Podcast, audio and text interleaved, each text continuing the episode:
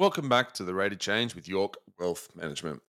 As advisors to some of the wealthiest families in the country, the Rate of Change is a podcast designed to help you in the pursuit of building long term wealth through the insights of some of the brightest minds in asset management.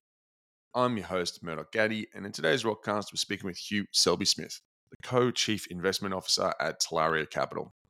Talaria Capital is a fundamental, bottom up value manager with a unique implementation process, Fire Options.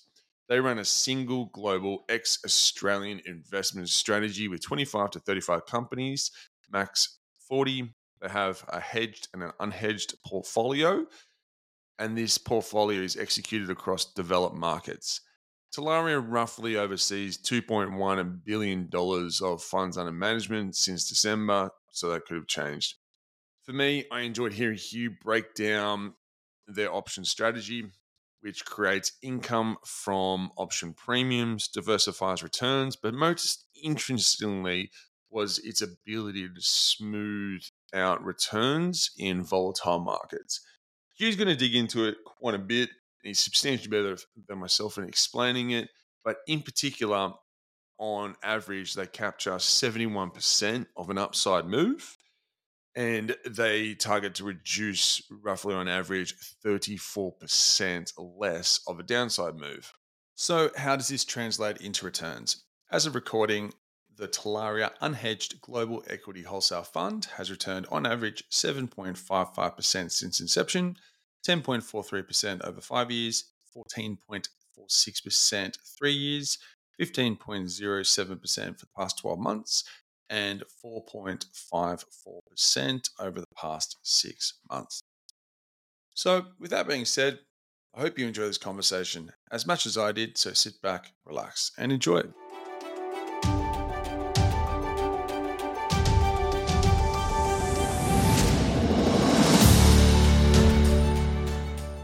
Hugh Selby Smith, welcome to the Rate of Change with York Wealth Management. Matt, delighted to be here and thanks for having me on. Yeah, really, really good to have you here. Um, why don't we begin, as we always do, by telling us a little bit about yourself and uh, how you got into the wild world of financial markets? Well, I uh, grew up in Canberra and I had a summer job sort of in uh, last two weeks of December and early January where I would um, post through the letterbox, you know, that I would come and cut people's lawn and do their pool and collect their mail uh, while they were away, and you know, all for the princely sum of I don't know three dollars a week or something like that. So this was in the late seventies, and uh, I did that for a summer. So it saved up some money, and um, I bought my first two shares, and I guess that was a function of um, seeing my father, who was invest- interested in in the stock market, and uh, didn't really know where to put the uh, put the savings. So I could have probably got about seventeen percent in the in the bank, though um, at that time didn't really recognize the relative value between the stock market, the bond market, and, and cash rates in the same way that maybe I do now. And um, yeah, then I bought Repco and Mount Isa Mines, and I then watched Mount Isa Mines in the back of the paper, you know, the, the AFR, um, where it was plus one, minus one. So it was sort of like the, the, the sports pages. And uh, Mount Isa Mines promptly just went nowhere for about, you know, seven or eight years. But plus one was a really good day, and down one was a negative day. Um, so that was sort of the start um, of an interest, and then uh, you know started to get subscriptions to uh, to potential new equity raising. So things like Highland Gold. I remember um, taking Woodside in the in the initial public offering. Um, and then as I sort of moved forward, I was always interested in in economics. I was always interested in decisions under uncertainty, though I probably wouldn't have been able to phrase it in those terms um, at the time. And um, in the 90s, uh, I'd moved to the UK. I moved to Oxford, and then I got a job in in London, and I moved into financial markets. Um, and really, that's been my my journey ever since. Isn't it interesting how most people's journeys start with either a mail run or I remember my old man, um, you know, ended up getting me a job mowing the next door neighbor's lawn, and that pretty much paid my phone bill for like six years through boarding school. Isn't it incredible how like you know it just starts from the simplest things, then you get a hunger for it, and then off you go. You, would you say that the main interest for yourself was the entrepreneur side, as in like you know building the business, or did you just find the markets just fascinating? Just wanted to get involved. I think, you know, right at the start, it was probably a function of wanting to grow my wealth. You know, I mean, I didn't call it wealth then. I, I wanted a bit more money than I had. Um, you know, six weeks in the summer sun, um, dealing with pool chemicals and things like that.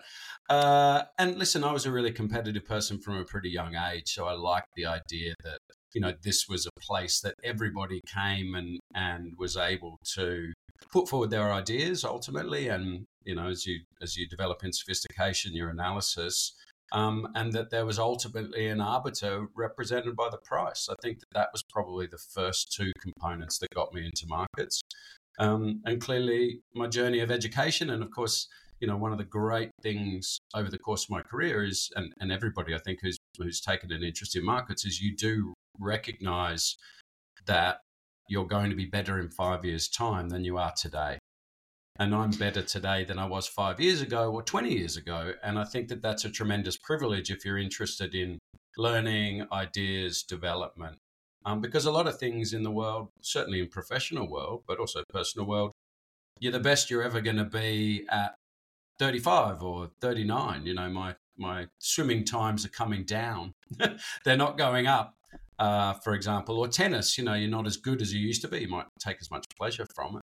Um, and in professional sense, you know, the top chefs in the world are, are really the top chefs in, you know, mid mid to late 30s, right? They might be the best restaurateurs in their 50s, but they're no better chefs.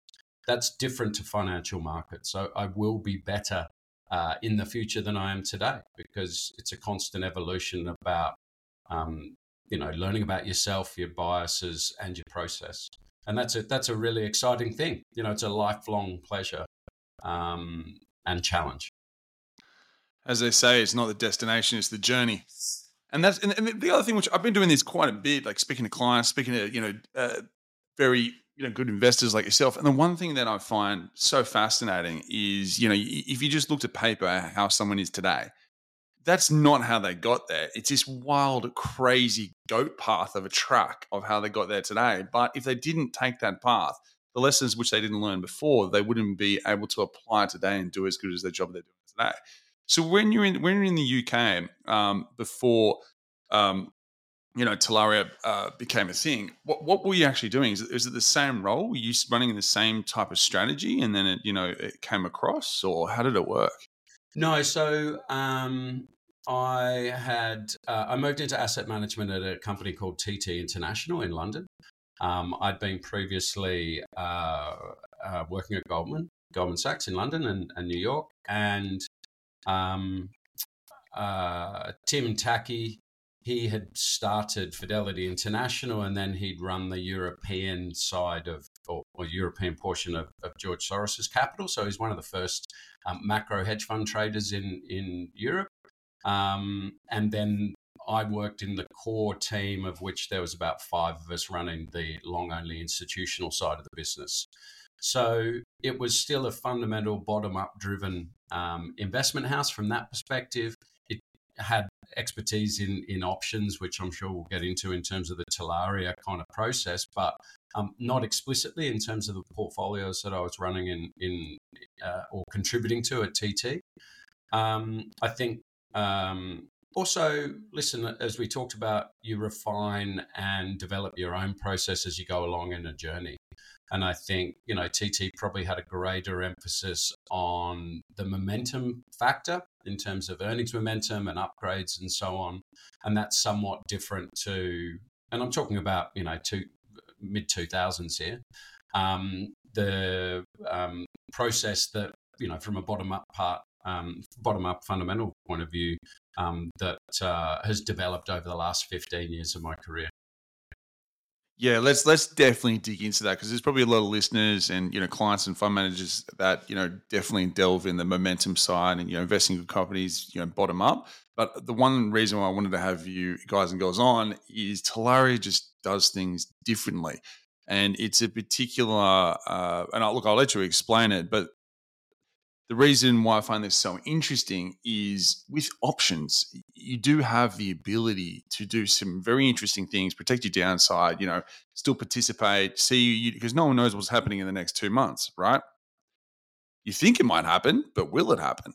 right? Uh, but the other thing as well is it sounds really simple, but for people that have never done option strategies before, it's quite complicated and difficult to um, use accurately and effectively and do it without you know, and get sleep every single month when the rollovers come through. So, do you mind giving everyone a bit of color around who exactly is Talaria and the investment philosophy, and what is the investment strategy strategy which you guys and girls operate?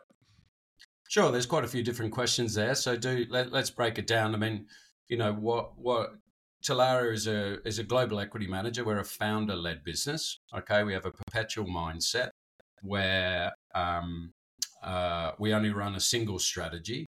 And the investable universe is everything ex Australia, though it must have a developed market listing because of the options implementation, which we'll unpack in a minute. Um, in terms of what we do, then we run kind of a, a, relatively concentrated portfolio 25 to 35 stocks, never more than 40 by mandate. We are all driven by the bottom up opportunity set. And what that means, Murdoch, is we never sit there and say, hey, uh, consumer staples is a good good place to be in this environment. Um, let's go and find a consumer staples company that conforms to our kind of our bottom up valuation process, or you know Switzerland's looking cheap. Let's find a Swiss equity. So it's really on a case by case basis. Um, we're relatively anti short term, so the securities we own in the portfolio is about well, average tenure is about three and a half years. Um, uh, so that's sort of where to locate us in the zoo, okay? And we run about 2.1, 2.2 billion dollars on behalf of our clients. Of course, at the end of the day, we're paid a fee to work on their behalf and and you know generate the consistent outcomes in which we are entrusted with our clients' money. So that's sort of who we are as a firm, what we do as a as a strategy. Um, the point of unique difference is really how we enter into stocks. So our bottom up process you know we're we're a value manager and what that means and why would we align strongly with value is there's seven of us in the investment team over 130 years collective experience. And like all value managers what we're trying to do murdoch is come up with our best estimate. We call it the normalized cash returns but people use different phrases right? The mid-cycle earnings power and so on okay now, that's all done through the annual reports and financial statements. But the key thing that means that we align strongly with value, both from a factor perspective, but also just philosophically, is that whilst growth is an important component of valuation, as a forward factor, it's relatively weak historically looking at the data. Okay. So we do a normalized cash return analysis off the existing asset base. And what that means is we won't pay for growth because that would show up in, in the asset base, right? Goodwill, be that tangibles or intangibles. Um, so that sort of is a true to label value um, approach. To be honest, Murdoch, us and the other 24,000 smartest people in the room who are true to label value are doing the same thing. You know, the way that I talk to clients about that is listen, if you, Murdoch, were looking for a new accountant, you're going to switch from Deloitte and Ernst Young and came in and told you, hey, we do the accounts differently, that should not give you any confidence, right? I mean, numbers and process are numbers and process. Um, so, so, so what I've talked about at the moment is really anybody true to label value. Okay, as you said, the point of difference is really how we enter stocks, and that's the option component. So every global equity manager who um, traditional long only global equity manager however their process, once they've decided that they wish to buy the stock on behalf of their clients, would simply go into the market and buy their first, let's call it 1% position. And they'd execute that trade in the, in the market um, today. What we do is we sell a fully cash backed and exchange traded option, which is, which is typically about two months in duration. Okay. And what is an option when we sell it? It's a promise to take possession of a stock that we want to own. Okay. So this isn't an overlay, an options trading strategy. We're simply making a promise to take possession of the stock that, you know, is typically taken five to seven weeks work and we've socialized in the team that we think we want to put into the portfolio on behalf of our clients. And in return for providing that promise to own an equity um, that we want to we want to take possession of, we get two things in return. Firstly, we get a lower, we get to commit to buy it at a lower price than it's trading at today. In a normalized environment, that's typically three to five percent lower. So, you know, assuming a stock's trading at 100, we can commit to buy it at say $96. And secondly, we're paid a premium for providing that effective insurance. Okay. And we never do that at less than a 15% annualized rate of return. So let's say in stock trading at 100, we commit to buy it at 96 in two months' time, we might get paid um, $3. So think about it in three on 96, effectively 3%. For two months, you know, that that's about, um, so multiplied six times. So that would be an 18% annualized rate of return. And in two months' time, simply only two things can happen. Either the market's gone down or the, the results are perceived poorly by the market and the stock's fallen over that two months from 100 down to, let's call it $94, in which case the cash that's sitting there backing the commitment to buy the share moves across and we take possession of our first 1% of the, of the position. Um, and the premium of $3 goes into the cost price. So we're effectively bought our first 1% position in that instance at $93. And we would then write another option at, at you know $90 until we got our target position size in, in the equity. Or the market's gone up, or the results are well well taken, in which case the stock's traded to 105, um, uh, in which case um, we simply keep, well, firstly, we would re roll um, that option at 102 as long as there was at least 20% upside um, uh, from the strike price to our to our fundamental fair value.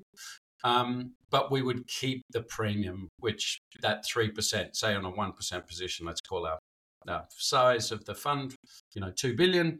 So literally, we're we're keeping six hundred thousand dollars of premium. Okay, and that's really the point of differentiation in terms of how we enter. But as you say, it drives three key outcomes, which I'll come on to. But you also asked, "Hey, what? Why do it this way? What's what's the what's the rationale and, and what's the philosophical backing?" The key reason we're using the options is redu- is to reduce risk. Okay, there's two things here. Firstly, it really comes out of an asset and liability mindset. So the smoothness of, of returns, You've got fixed kind of spending down the line, be that retirement, be that things that you want to be able to do with the money, be that a charity foundation or, or kids' school fees or holiday, whatever it is. And you've got this greater certainty of being able to match those liabilities. It's not relying on the capital component.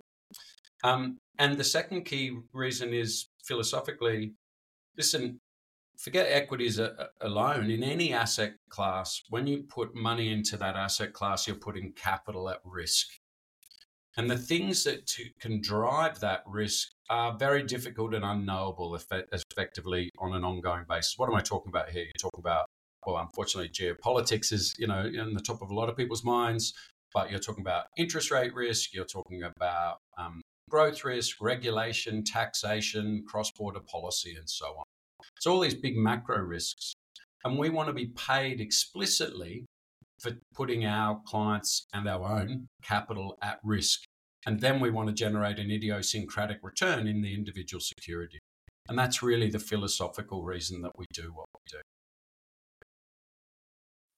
Yeah, it's quite interesting. And for a lot of people out there, they're not familiar with how option strategies work or they've heard about them. Um, it, it's quite an interesting ability to you know, take a view and then go, you know what? Don't know what's going to happen in the next two months. Many things can happen. Look at what's happened with COVID and black swan events everywhere. And then also, you know, in that interim, to go, well, we're still holding our clients' money. We still want to be earning any income for that potential two months where if something may occur.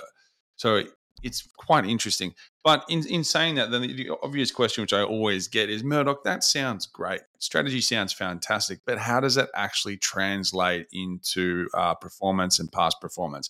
What does that actually mean? So, uh, commonly people refer that in the in our world as beta. You know, how does that relate to you know how do you perform in comparison to the the market underlying uh, the benchmark which you use, um, and then more importantly, you know, does the, is this strategy uh, very, very good in a bullish market? Is it better in a bearish market? And then what's been your um, average returns since inception? And, you know, how's the past couple of years been? Okay, great. Quite simply, how does that translate into what's going into my pocket if I stick money with your firm?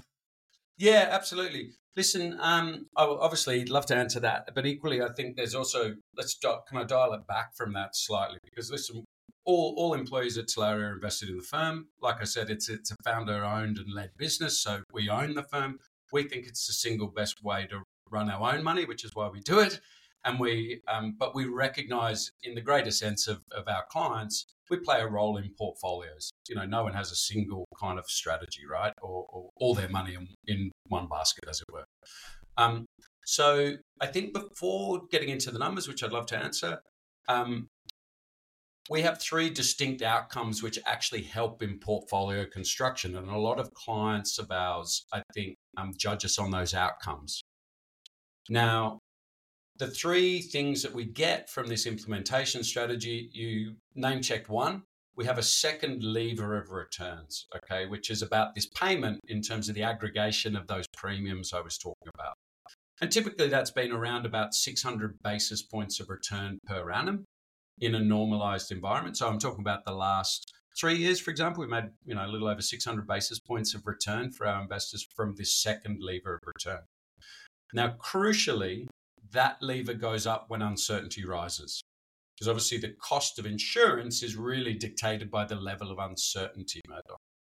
So, that happens to be the case where uncertainty rises, typically in equity markets, results in capital values falling. Okay, so we've got this offsetting return driver. So that's a first key thing, which means in terms of our um, our downside capture and upside capture over the life of the fund since the unit trust in 08, you know, that's been about a 34% downside capture, okay? And the upside capture has been, you know, comfortably over 70. So we we lose less when the market goes down and we capture the majority of the market's gains. The second key thing, which is in and of itself, is this structurally lower downside capture that I talked about. And the third key thing, because you've got this contracted rate of return, you have materially lower volatility. Okay. Now, I think for a lot of listeners, you know, talking about 300 basis points lower volatility than an index won't really resonate. Let's take it back to real world examples here. Most fund managers and fund management houses, they're in the business of raising assets, right? That's actually the incentive uh, of, of the industry for, for fund managers. What advisors and, and people who have the savings care about is not this sort of time series return. So here's my five year number or my 10 year number.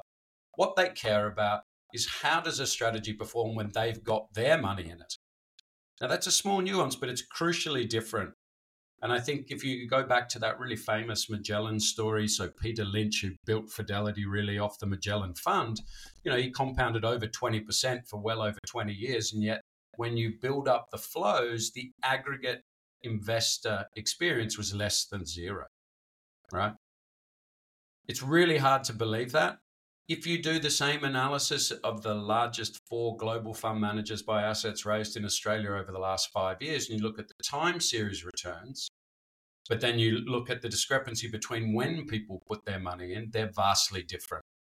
And the point of that sto- of, of that um, description or, or example is to say, if you do 10%, 10%, 10%, 10%, every client gets 10% you do up 30, down 10, up 20, etc., to get a five year annualized number of 10%, the money in aggregate, the IRR effectively won't be 10%. And that's the value of lower volatility in a practical sense to your listeners. Okay, so they're the three key outcomes that we generate. And a lot of people use us for a range of those outcomes. So that second lever of returns, that can be actually distributed as income. So we have a pretty high, sustainable, differentiated source of income, which is paid quarterly. You know, so for a lot of people who are looking to diversify away from the Australian share market, which obviously has a relatively high dividend yield compared to the rest of the world, plus some tax advantages, um, you know, that means foregoing uh, income potentially for capital. Whereas actually, that's not the case for investors who are using the Talaria Global Equity strategy as an income engine and diversification from income because it's not dependent on the business cycle. Remember, dividends are ultimately at the discretion of management.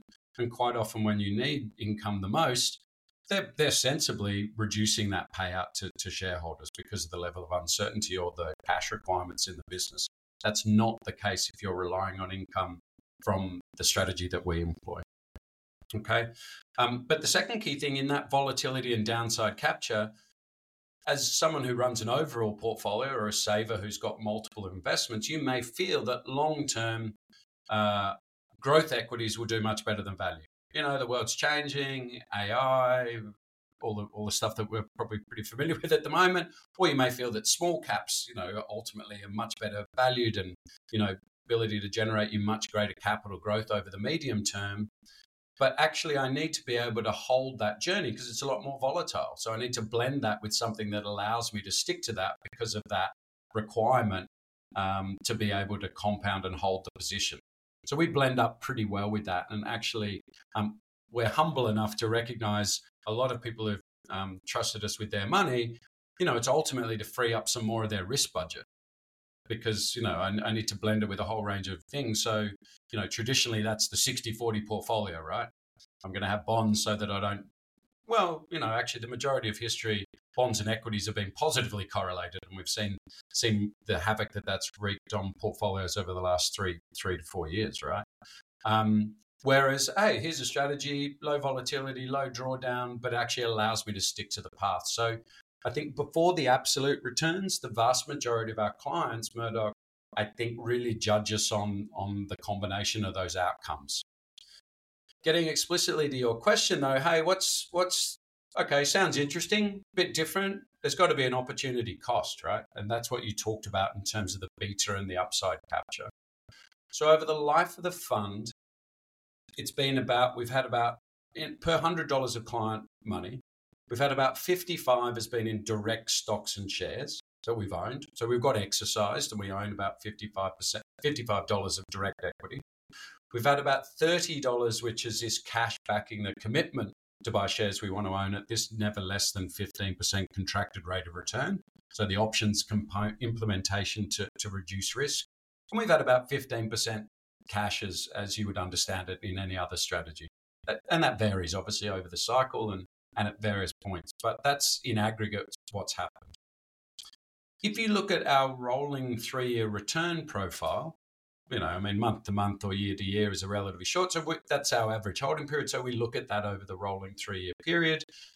When markets start to be, if, if the index was to give you, you know, double digit per annum returns over a rolling three year period, the truth mathematically is that that $30 where we get this contracted rate of return would be better off if you had perfect foresight directly exposed to the equity market. So the opportunity cost is higher than the benefit that we generate. Okay. And that is ultimately the opportunity cost. Now, um, that means that our investors are getting the highest absolute experience, the best absolute experience in those moments. It's just that with perfect foresight, if you were sitting in Delphi, you know, Oracle on the Mount, you could have done better.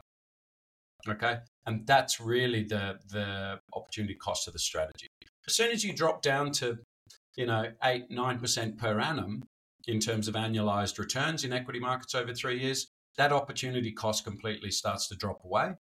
And the more negative the returns, the greater the relative contribution because of this second lever where you're not just dependent on a you talked about beta, because you're capturing the beta as, a, as an index, but also if you're in a, in a managed fund, you know you're not just relying on the alpha generation of the you know smartest person in the room to be able to offset that beta component of coming down no, and I and I really appreciate that. And look, I think it even comes back to why I call this podcast the rate of change. Like the rate of change is, is, a mathematical formula. It just refers to the speed at which you know something changes from going up to down and then back up again, right? Yes. And the, look, the main reason why I do these podcasts, I just find it so interesting speaking to people like yourself to sh- and to shine uh, shine some light on different strategies. Is exactly what you're talking about. The 60-40 portfolio, which we all started. We've all told this is gospel. This is how it is. Well, guess what? Coming into COVID, interest rates near zero, bonds didn't pay anything. Then we've seen this gigantic boom of private lending, right? So the, the, the, the and then there's another expression um, in life. The only constant thing in life is change, or one of the only constant things in life is change. So when we speak, uh, you know, with investors or clients or high end family offices, um, it's very interesting the point that you're making, as in some people just want stability. They want stability, certainty, or the ability to have, you know, participate in some upside whilst, you know, releasing out the other side. That's fantastic. That's where the call comes into it, right?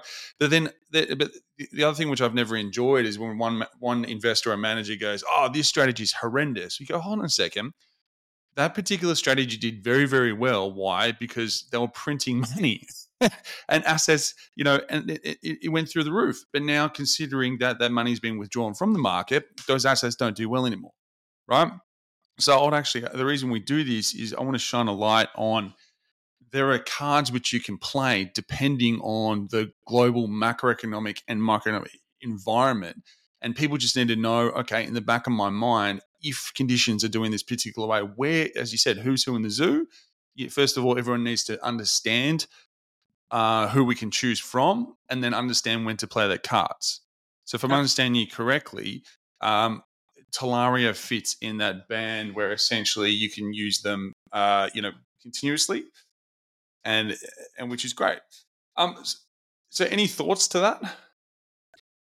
Well, listen, I mean, the way that I think about it is if you're doing 10.5% per annum, you're going to double your money every seven years. Okay. So I think, you know, particularly in such a large um, savings pool in Australia in retail, thanks to the good kind of governance of, of superannuation ultimately, I think it's got to be a goals based approach, right? And I think if you can work out, so how do, how, I mean, I'm not saying that everyone will be happy with doubling it only every seven years. I want to double it in five years, or you know, maybe I'll double it in nine years, right? But you know, I'm I'm 50. Uh, life expectancy, you know, whatever it is for once you get to 50 is 85. So I've got another 35 years. So you know, my wealth will be fivefold, compounded fivefold, right? It's not 500%. It's double every seven years from that to to when I die, right? If I do 10.5%. And if I can start with 600 basis points and um, where I lose m- less money when the market goes down, and let's say that I'm adept um, from a personality point of view from losing, that it doesn't worry me about losing money. I understand markets go up and down, but the key thing is I've got more money working for me in the ups. That's that's why it's important. You know, I mean, let's go back. You asked about the recent experience of the fund. you know, 2022 a lot of the the you know a lot of the big seven, right? That people were talking about. You know, a stock going down um, down a stock doubling sounds like a, sounds a whole lot better than a stock that halved. But they're the same thing, right? I mean, a lot of those stocks halved in 2022 and they doubled last year. Where do, where do you end up on that maths? You end up at the same level that you started at. Whereas because of some of the tailwinds of 2022, um, you know, this is a strategy. The Talaria Global Equity Strategy was able to generate eight and a half, um, absolute return. Now, last year the market did twenty, and let's forget about leadership and why that is. Just, that's what it was. You know, it was sort of about a twenty. Um, we did about 12 and a half. Now, 12 and a half on 108.50 versus you know 20 on 85 if you just went in line with the benchmark in terms of indexes down in in 2022. You don't have to be a genius at maths to work out that you've got a lot more money doing 12 and a half on 108.50 than you do doing 20 on 85. So I think, you know, setting your goals, working out um, a portfolio. So that's the first thing, right? Where, where am I trying to get to? And I think this strategy gives you as good a chance as any to be able to compound your real wealth over time. And we've run the strategy, as I said, in the unit trust since 08 and you know the firm the strategy in terms of using this options component started in 05 so we've done it for quite a long time. I think the second key thing i'd say then is hey you know we touched on uncertainty. All investors are dealing with uncertain. By definition the, the future's uncertain. So um, what you're trying to do then is you're trying to where possible and you know this sounds like what you're doing on behalf of your clients is you're trying to build a portfolio that gets rid of as much, diversifies away all the possible risk that it can. Okay. And then, of course, there's a residual of risk and uncertainty that that is just um, what makes being human brilliant, but makes kind of being an investor difficult. You can't you can't alchemy away all risk and so on, right? We're not at a craps table where the odds mean that you could actually hedge out everything, but you'll make nothing. I mean, nobody's in the market for that. Um, so I think it's about constructing portfolios where you recognize the inherent uncertainty of the future and use the benefits of diversification to be able to reduce um, relying on having some view or other of the future because broadly I, I, don't think anybody's got a crystal ball that works right and i think um, the third key component where we sort of fit in in that is that we actually benefit from uncertainty so i think intuitively i find the strategy easier this is just me there's far cleverer people who are invested with us than me um, is that i really think about it as an insurance analogy right and you know, we're spending all our time analyzing the collateral. So that's the company's opportunity set, right? Before writing the insurance. And insurance generally, is as a whole industry, is tremendously profitable. And in equity markets, it's tremendously profitable because it's a sustainable risk premium. And the reason it's sustainable as a risk premium, and this helps you diversify, is because it's behaviorally driven. So investors in equity markets always have a positive skew. It's a growth asset, right? They're looking for the upside. Otherwise, you wouldn't be in equities, right? So they overpay for the downside protection. The second key thing is we know that uh, dealing with uncertainty is psychologically difficult. You know, so um, I've traveled an awful lot over the course of my life professionally, but also I've been lucky enough to travel a bit personally as well. I took the kids to New Zealand last year, so I've never tra- claim travel insurance. I, I took the kids to New Zealand last year, and you know, of course, I paid the 250 bucks travel insurance because the idea of watching my daughter on the trampoline and thinking, oh my gosh, if she breaks her leg, how am I going to get her out of here? And blah, blah, blah. It's just not worth dealing with from an uncertainty point of view. Or we're going to go whitewater rafting and she's uninsured. I'm just not going to do that. You know, and in the same way in equity markets, that the majority of investors are very poor at dealing with uncertainty. So they overcompensate to take them out of that psychologically difficult place. And then the third key thing, which you know professionally, but also your listeners know, is losing $10 is psychologically very different from making $10. Okay, they're not the same thing. And therefore, they overpay you for providing the perception that, um, uh, that you insulate them from that risk. And that's why that risk premium is very, very, very stable in terms of that. It's, it's called the volatility risk premium, the difference between the implied volatility and the realized. And the implied volatility is all those anxieties ultimately that are driven that um, mean that the implied volatility is higher than the realized volatility. And it's that it's that spread that allows us to make that 600 basis point stable return that goes up when uncertainties go up. We get paid for doing more of the same. We get paid more for doing the same thing. So I think that's the third kind of way that I think about that. Um, in terms, it's, it's very it's very interesting you're making these um, these points because we discussed the 60-40 portfolio, and then someone said to me, and it just made so much sense. I've been doing this ever since. So I actually refer to it now as correlated uh, the correlated part of the bucket, like which is offense, and then the defense, which is we're trying to generate an income which is uncorrelated to you know market volatility and you know as you said goal based investing well we need to look at it backwards as in you know people have costs you have you know what are your bills what are your families it's, it's not cheap Joey's down the road is 50 grand. When I left Joey's, it was 22,000 uh, for year 12. Like bills are just racking up with inflation. So when you're looking at someone's uh, life, having the ability to go, right, I need to pay these bills. What assets do I have available that have the ability, as you said, with insurance or a level of protection where we can, we, we know roughly we can generate this level of result in, I don't know, eh, depending on their risk, you know, what that percentage they want to take. Someone might want to do 80% of it. Some person might want to do 20%. That's, that's everyone else's prerogative.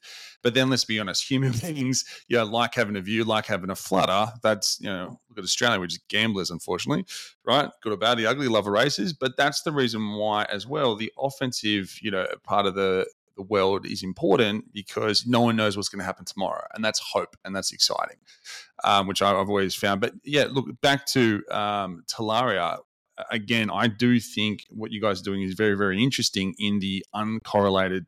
As you said, you get a low beta to markets where we can you can have a conversation with someone and then potentially forecast out what as you, uh, from a goals based perspective, you know what they can potentially get. Which I always find quite interesting. So in in, in saying that, let's get uh, let's dig into um, the fun part, which is uh, you know what opportunities you're seeing. Is there anything uh, interesting that you've been buying or anything on the horizon? Um, Firstly, just to, to engage, I'll, I'll, answer that, but just to engage a couple of things you said there. Absolutely, when you talk about your clients and school fees, I mean, that there's these wellness liabilities, right? And they're all personally defined, but you went school fees or whatever. And that's exactly what I was talking. And I've got a certain asset. And, you know, our biggest asset, depending on your age, is obviously your human capital. You know, I have an income, I can generate kind of returns from my human capital. I'm a, I'm a really well respected plumber or lawyer, you know, I, I, have a capital base in that sense. Plus, I have these savings. But it's exactly that mindset that really was right there at the inception of the strategy. I've got an asset and I've got a liability. And, you know, if, if the liability, if the asset doesn't perform at the wrong moment, then maybe a kid can't go to accept that university place, right? I mean, that they, these are real things. Um, or I couldn't afford to go to my you know, my brother's wedding in in Brazil, right? Whatever it is. So I absolutely agree with with what you're saying in in in that regard. Um, in terms of the uh, the opportunity set, listen, the reality is it's relatively slow for us at the moment, um, and I think that that's to be expected. So just going right back to our sort of you know core bottom up process you know, if we're talking about a normalized level of kind of returns in individual securities, and of course we analyze the nearest two or three peers to get a sense of the industry, but also the profit pool dynamic of, of the of the nearest competitors. You know, we're in a world where you know whole economy profits as a percentage of GDP are, are pretty close to record. Okay, your secondly, you know, profit margins at companies are, are pretty close to the record. I mean, they've come down over the last 18 months. They're still very, very high. And if you think about what's driven that over the last decade, it's not really been about, well, some of it's been about growth, but some of it's really been about about 100 basis points of what's around about an 11% bottom line margin is because of falling interest charges. Well, you don't have to be a genius to think that that's not going to be a tailwind going forward. We can argue about whether it's going to be a big headwind. That's a different thing, but it's not going to be the tailwind. We've had about 100 basis points of falling, um, falling um, charges from tax. You know, that's contributed. And then you've had falling depreciation charges because companies haven't actually been investing in the in the fixed asset base, really, in aggregate. Okay. So all of those things, when you work in a process, it's about normalized means that if you're looking at whole economy profits at the aggregate pretty high relative to history, how is it then that I could come on and tell you, Murdoch, that we're generating hundreds of ideas? Like that would be not commensurate, right? And the reason that the corporate profits um, um, pool has been so high is really just an accounting identity. Just remember that corporate profits are really just a, um, a reflection of net national savings minus investment. That's just that's not an interpretation, that's an accounting identity, that's maths. And of course, we've been running record deficits uh, in terms of you know post pandemic, and we really haven't wound any of that back. The rate of change is gone, but of course, the absolute deficit is still going up higher, and that's allowed the corporate profit um, pool to be abnormally high. So, in aggregate, no, we're not generating a lot of ideas, new ideas. Um, we continue, we've had about 15% of the portfolio in Japan that continues to be a relatively fertile ground for uh, ideas that move through the process. It doesn't necessarily mean that they move into the portfolio when we socialize the idea, um, but uh, we continue to see more ideas that progress further in Japan than pretty much any other region. Uh, so, do you mind if I just ask you? You mentioned Japan, and um, I, I, grew up in I go playing games. It's just our generation, right? Nintendo, you know, Pokemon, all this type of stuff. There's a new game launched called uh, Palworld World, which is completely ripped off Pokemon. But and there's another, you know, uh, the old Nintendo, which is out of Japan. Like someone built one, threw all the games in it. But I was reading somewhere that in the past, when someone's ripped off a game, it's in America in the West community, everyone gets sued four million dollars. You know, they're completely harpooned. Is it true that in Japan there's something about no copyright. Because I've heard there's companies literally in Japan ripping off, say, Nintendo or the gaming industry, and there's just no recourse. I don't know much about the, the Japanese market, and you said you got fifteen percent of the portfolio, in, you know, in the Japanese market. I was just uh, curious: is it just a whole different playing field in Japan? Yeah, I wouldn't. I wouldn't be comfortable actually talking about that in terms of publisher rights, Murdoch. I would like to hear more about. You sound a bit defensive about Pokemon being ripped off, though. So I'd like to hear more. You're like almost it was, touched the nerve there. Um, yeah, touched it. It was just like as a kid. um, listen, I don't know in terms of publishing rights. I mean, you know, clearly Sony's a Sony, Nintendo is a big publishers. I'd be very surprised. Um, you know, they've got embedded kind of platforms, haven't they, from the consoles and so on. But um, yeah, that I, that I don't know. I mean, clearly there's global patents on. You know, Takeda's a, a pharmaceutical company. It's not like they're unprotected. It's you know Mitsubishi Electric who does factory automation. They would have patents. But in terms of publishing rights, I don't know. I have a look into that. No, I was just curious. Sorry, as soon as you said fifteen percent, my brain went Japan. An article which I read, but no, like, please, please continue about what you're seeing as opportunities instead of you know me going on. You know, obviously something got under my goat. um, yeah, we've we've. I mean, obviously, last year, um, U.S. utilities in particular, really, really poor sector. So a few things have started to come through the screen that are worthwhile there. So we've recently initiated a position in uh, a Midwest utility, so um, called WEC. You know, they're pretty much dominant in in um, Wisconsin. They're a little bit in Illinois as well. Um, you know, that's a regulated asset base. They're allowed to grow that around about five to seven percent per annum. They've got a seventy percent payout ratio.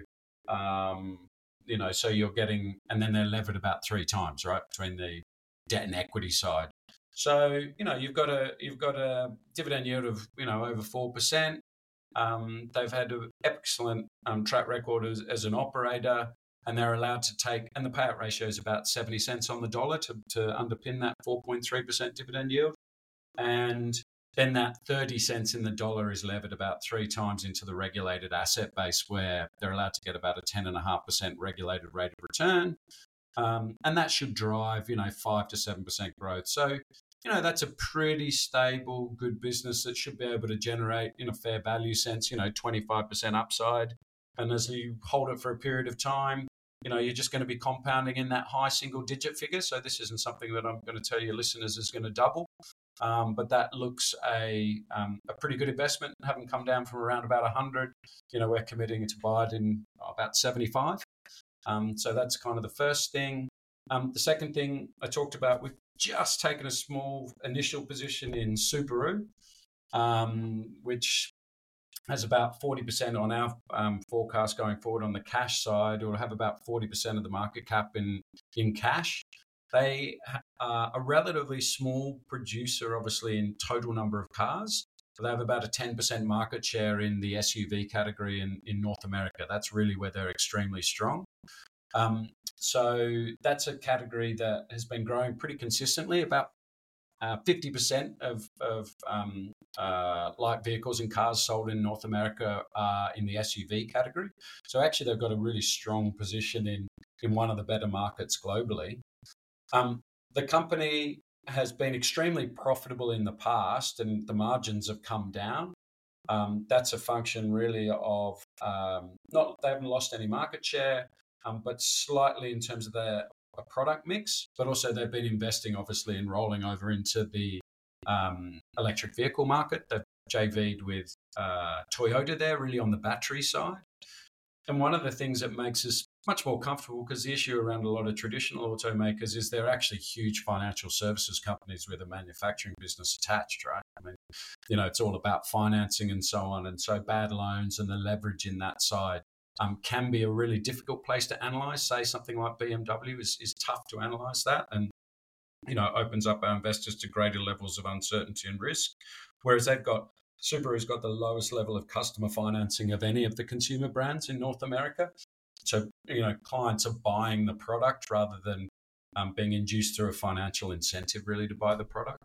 So regarding purchasing the product, COVID had um, very very extensive wait times.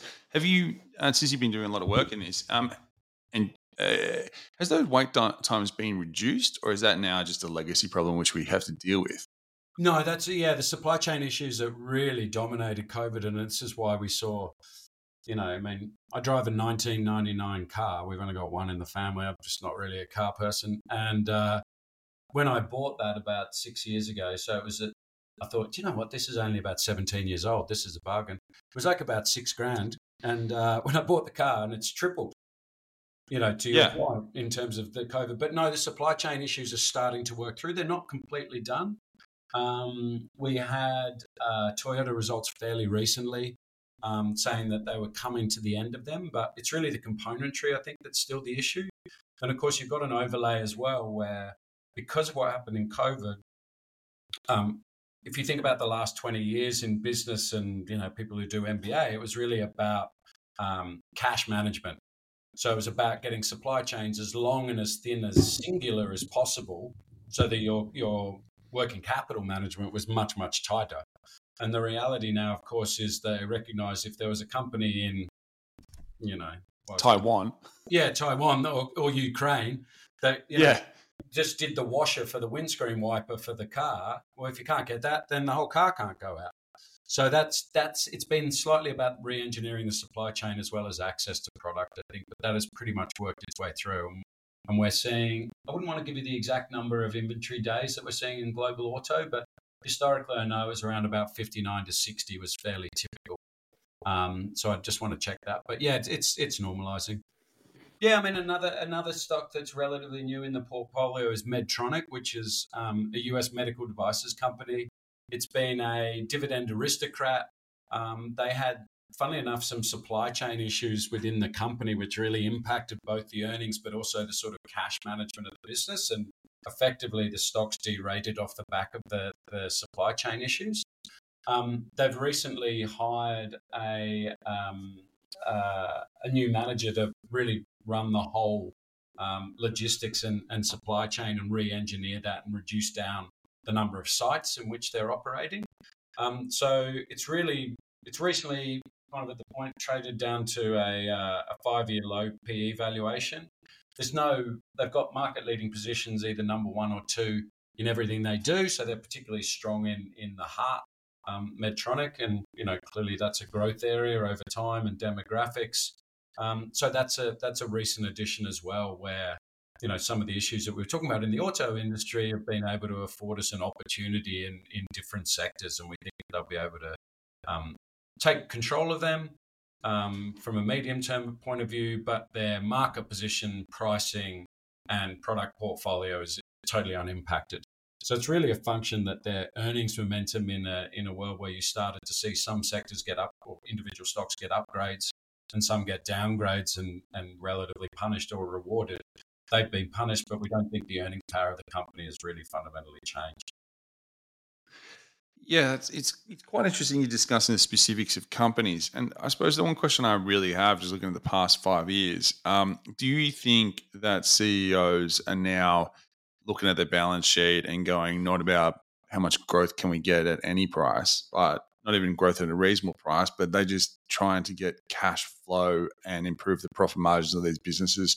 So they're going to be around for when the next opportunities arise. Do you think the mentality has changed with how these CEOs are running their businesses? Well, I should say that as part of our process, we deliberately don't meet management. Um, I didn't know that. So you don't meet management at all? No we think that there's as many. Why is that? Because a lot of people say, "Hey, you know, we get to meet the managers and etc. etc." Yeah, so there's a couple of reasons I could talk about. So let's go back though to you know where we were talking about um, portfolio construction, the yeah. diversification, and then this unquantifiable kind of risk component residual that you're left with you know, the traditional, uh, there's still an awful lot of money left with active managers, albeit, you know, the market share has been reducing with, with passive. But if you're in using an active manager, right, the vast majority of the pitch by the active manager is that uh, I'm a very clever person. And I, my competitive advantage is that I have some different degree of access. And quite often that access to knowledge, right? And typically that access is is couched in terms of management. You know, we do 3,000 management meetings a year and so on. If you statistically distribute who's performed how and who, how many meetings they've done, I would challenge anybody to suggest that there's a strong pattern. So the person who did no meetings, so let's think Renaissance Capital, like, you know. Yeah, I only just, I can't believe I haven't learned about that one. I found out about Renaissance Capital about six or seven months ago, and someone told me that they've averaged, what, nearly 30% since inception for how Oh, long? yeah. And they've got, how many stocks is in the portfolio? Is it 750 or like a thousand? It's incredible. Um, but the point is, even within active management, um, do you, um, you know, there, is there a, is there a line of best fit that's positively sloping between most meetings and least meetings? No. Okay. So we, like everybody else, have 24 hours in a day, Murdoch, and it's really from our point of view, where do we get the highest return uh, on our time in terms of you know we, all we have in this in this industry and, and at Talaria is human capital. So um, everything's you can learn from everything and everything can be of value but we think that the behavioral risks uh, around meeting management relative to how else we can spend our time are much higher. So what do i mean by that?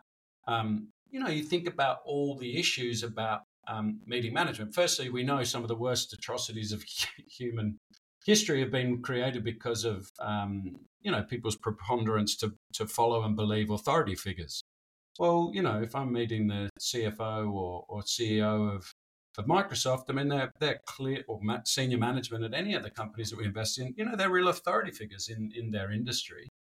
Um, uh, the second thing is, you know, studies show that it's not only that we hear uh, confirmation bias, so we hear what we want to hear, it's that everything that is said merely reconfirms what we want to know. Okay, so that's a sort of second example of a bias. Um, you know, third thing, listen, it's, uh, you know, psychological studies have shown that people are almost impossible at determining who's telling the truth and who's lying. And so you get in the situation of saying, okay, the, you know, the capex phase or the acquisition phase is over and we're going to start returning cash to shareholders. And then, you know, six weeks time, they go and do a big acquisition. You say, oh, they lied to me. It's like, yeah, of course. Well, they did, you know. Um, and the fourth thing is very different from when I started in the industry um, you know, there is regulations. I mean, travel previously, CFOs and CEOs would tell you uh, non-public information that was market moving, as in, oh, you talked in the last quarter about you know two percent volume and one percent price, and the CFO would say to you mid-quarter, oh no no no, it's much, it's going to be much better than that, uh, because that wasn't illegal you know, and clearly, you know, public disclosure rules have changed over the course of my career. So Newcrest Mine changed. Newcrest Mines changed all that. yeah, so there's a whole range of issues where meeting management can be problematic. I guess the way that I would pithily sum it up is that we're numbers over narrative. The single best way to judge what company management and, and corporations do is by, you know, forensically looking at the annual reports, financial statements, and, and looking you know, in, in the data of what they do rather than what they tell you what they do. Um, well, on the back of the run from the Magnificent Seven, and as you said, more data driven, I would be it would be terrible not to discuss the role that artificial intelligence is is playing in um, you know the investing world, the ability to, to get information, process information, and, and analyze these things. I would love to hear your opinion on you know the role that AI is playing in, say, Talaria's business or what you think the impact's going to have um, for exactly the reasons which you just said. Yeah, there's a couple of things there in terms of um, clearly, you know, because of the valuations and our approach, you know, we don't own stocks specifically uh, that may come to mind exposed to the AI theme. But I think the framework that we kind of look at it through, because clearly we're, we're cognizant of it in terms of the potential positive and negative impacts on our portfolio companies, is firstly, I think um, think of an X and Y axis. On one thing, you've got rules versus discretion.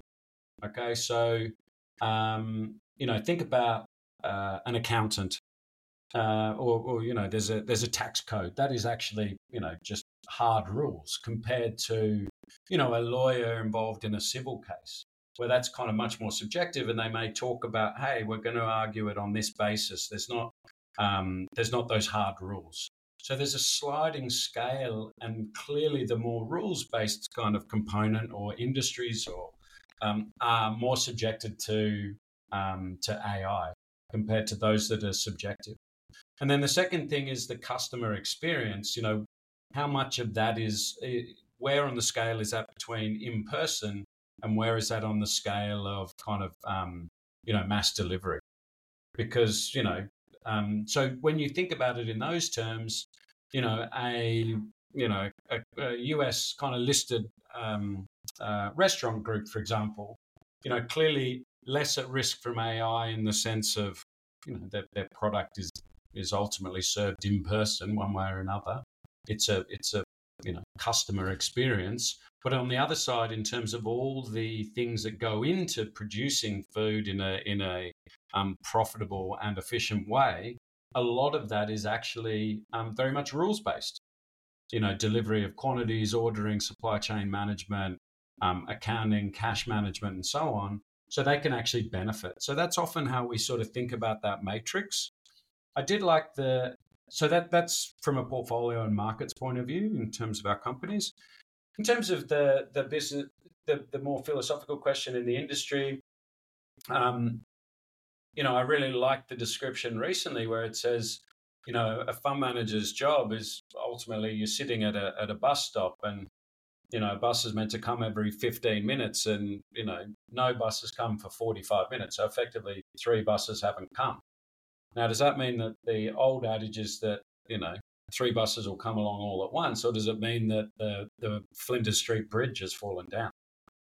And of course, AI is not going to help you understand which of those two things is is um, is true, and yet it has huge implications. So I do think that there's a role for you know subjective subjective um, subjective decision making clearly in, in the investment process because of those things. But I think the speed of the market has sped up because of AI as well. You know, if you when I started, the average holding period in the market was about six and a half years, and I think it's down to about oh, it's less than six months now. Is the average holding period of an equity in the U.S. equity market? So clearly, um, you know, uh, trading on information and the speed of calculation, funnily enough, has opened up an opportunity for, for value managers like ourselves because value is playing a less and less cognizant role in a lot of investment processes than when I started. So I think there's there's threats and opportunities in terms of um, in terms of Talaria, the business itself. Um, that's kind of a work in progress. I think that we're relatively uh, recent in terms of the investment team. Um, so things like um, uh, meeting notes, I would write a weekly for myself. You know, the ability to be able to analyze um, the common traits in in what I'm writing to myself every week on, you know, analyze what are the last year's things that you're kind of effectively able to learn or take out from what's kind of a journaling process, really. Um, and what can that tell you about the biases we can analyze, you know, with a lot more speed and accuracy, I guess, our own decision making process of when we buy and sell things and how we scale and size things, which I think is an important um, development because clearly you're trying to iterate your process. I mean, we always did that, but I think AI allows you to, you know, take a lot more data and um, counterfactual outcomes and, and analyze what they may be in a less data um, uh, human capital intensive way. Um, but you know, and and the distribution side and client service side, you know, that's still probably driven on that, you know, personally deliverable and mass customization. And I think we're still probably a lot more on the um, on the customer focus side of that. So I think that's a that's a work in progress. How do you use it in your own business, Murdoch? Oh, uh, well, you know, it makes me look incredibly intelligent when writing articles. Right. But more importantly, I just like asking it questions. And then the, the information which you, which you get from it, you know, how many people have said that it's potentially better than a master's degree? So it, uh, that's I just, look. I find it incredibly interesting across the board. Now, now it's thrown in the question, like you know, we got kids. Uh, you both of us have kids. Like now they're being educated in the school systems. Remember when we were coming up, it was like here's a whole bunch of formulas, and hopefully in life you might need them.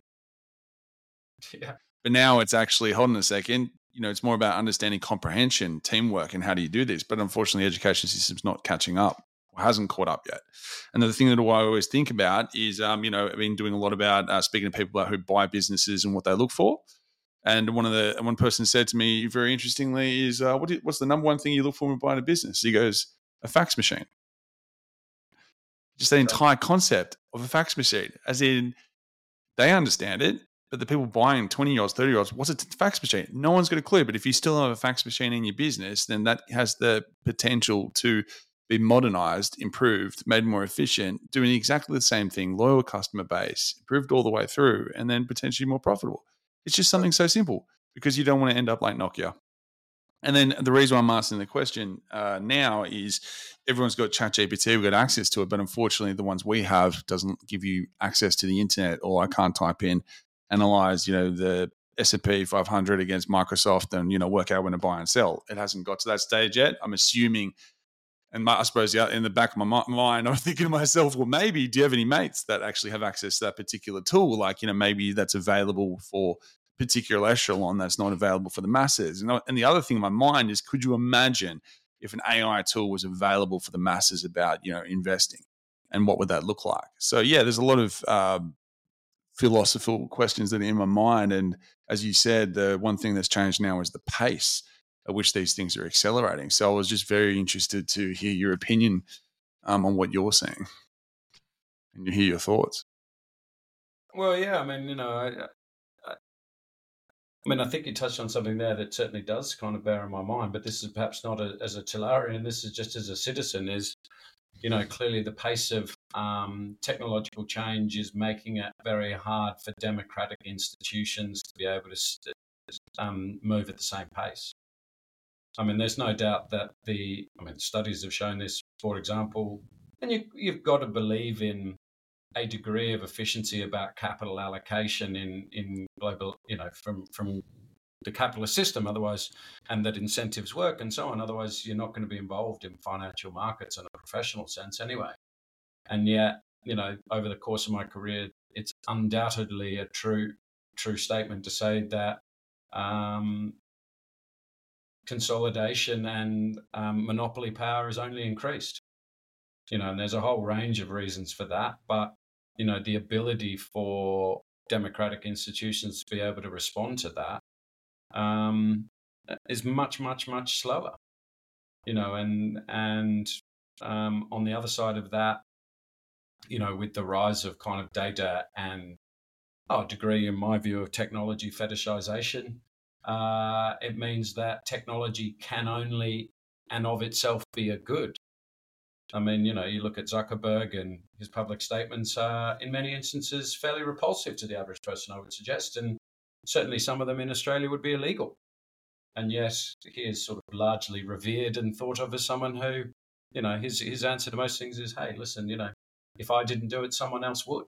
Well, that doesn't make something decent, does it? You know, so you talked about the, the you know pedagogy and, and the education system not being able to keep up with the changing needs of, of you know our our future colleagues and, and citizens tomorrow. But I think that that's true in a whole range of um, of kind of core institutions that you know have been the foundation of, of kind of democratic societies, right? Of which education is one. But that's true of the justice system, the legal system, the democratic system, and and I think we're seeing some of the the challenges to that. Yeah, and well, this is what creates markets, right?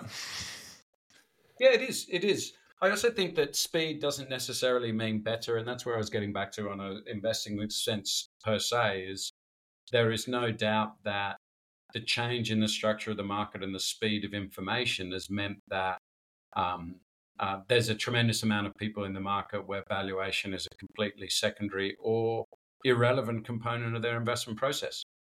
And that means that there'll be a whole range of securities that do not fulfill that criteria, whatever that is. Um, we talked about not having any earnings momentum. I mean, momentum over a long period of time has been it's been about the fourth best, most efficient factor over you know the last thirty years. Um, but if there's more and more capital that's moving, changing hands, where valuation isn't a component, then for people like ourselves, that you know a core competency is really estimating cash flows and, and coming up with an appropriate valuation for our clients' money. Uh, that should provide more opportunities. It's a fascinating world we live in, and 2024 looks like it's going to be incredibly interesting. So, with that in mind, um, what's keeping you up at night, and uh, what gets you out of bed in the morning? uh, what keeps me up at my night, I guess, is the unsustainable level of um, government debt, where we've seen, you know, the socialization of debt really starting with the GFC and then COVID, where it's gone from private sector and, and be that individuals or corporates just onto the public sector. And what worries me about that is there is no maths that means it's possible that people, as in the citizens and, and people in general in, in each con- in many of the developed market countries, will get what they feel they've been promised. Uh, and I think that that keeps me up at night. Um, so people are sort of expecting that they're going to get a whole range of goods and services in in retirement or later in their life, and you know there is just simply no money for that. Um, so that's that's probably what keeps me up at night. Um, and then the second key thing, what gets me up in the morning, um, oh, well, the first thing that really motivates me to get up in the morning is 25 minutes of peace and quiet before everybody else gets up. uh, yeah, I mean, I'm living the, I'm living the best possible life. You know, I don't have a work life balance. I got 24 hours every day, and I'm doing something that I absolutely love and is a challenge. And you know, I feel privileged to be able to work on other people's behalf. And um, you know, I've got I got a wife who really loves me, and I'm crazy about her, and the kids seem healthy and vaguely interested in both of us. So I don't know. Every day, every day just feels a good one. And they're vaguely interested in both of us. I think that's the goal to achieve when the kids hit their teens. That's fantastic. well, um, if anyone listening wants to learn more, um, what's the best way to um, get a hold of you or find more information? Yeah, I think the best place is to go to the Talaria Capital website. Um, we have a whole range of uh, articles, insights, things that we publish there. It gives you a bit of background to the team and the individuals and our strategy and returns if, if you were interested. So I think that's probably where I would direct most people. And um, uh, otherwise, listen, as I say, our contact details are on there. I always tell people that we're, you know, um, call call me because no one ever does. So uh, yeah, we'd be delighted to hear from anybody. Call me because no one ever does. I think I'll nick that one. Well, Hugh, I really appreciate you uh, coming on. I found it incredibly interesting um, as always. So thanks again and hope you have a great day. Murdoch, same to you. I um, felt like we are just getting going and yeah, look forward to doing it again in the future. Well, the thing is, it's roughly about an hour, but you know, Joe Rogan does it for three hours, maybe one day. yeah, exactly. You'll have to buy the Cuban cigars. How, oh, Absolutely. All right. Have a good day. Yeah. Thanks so much, Murdoch. Be well.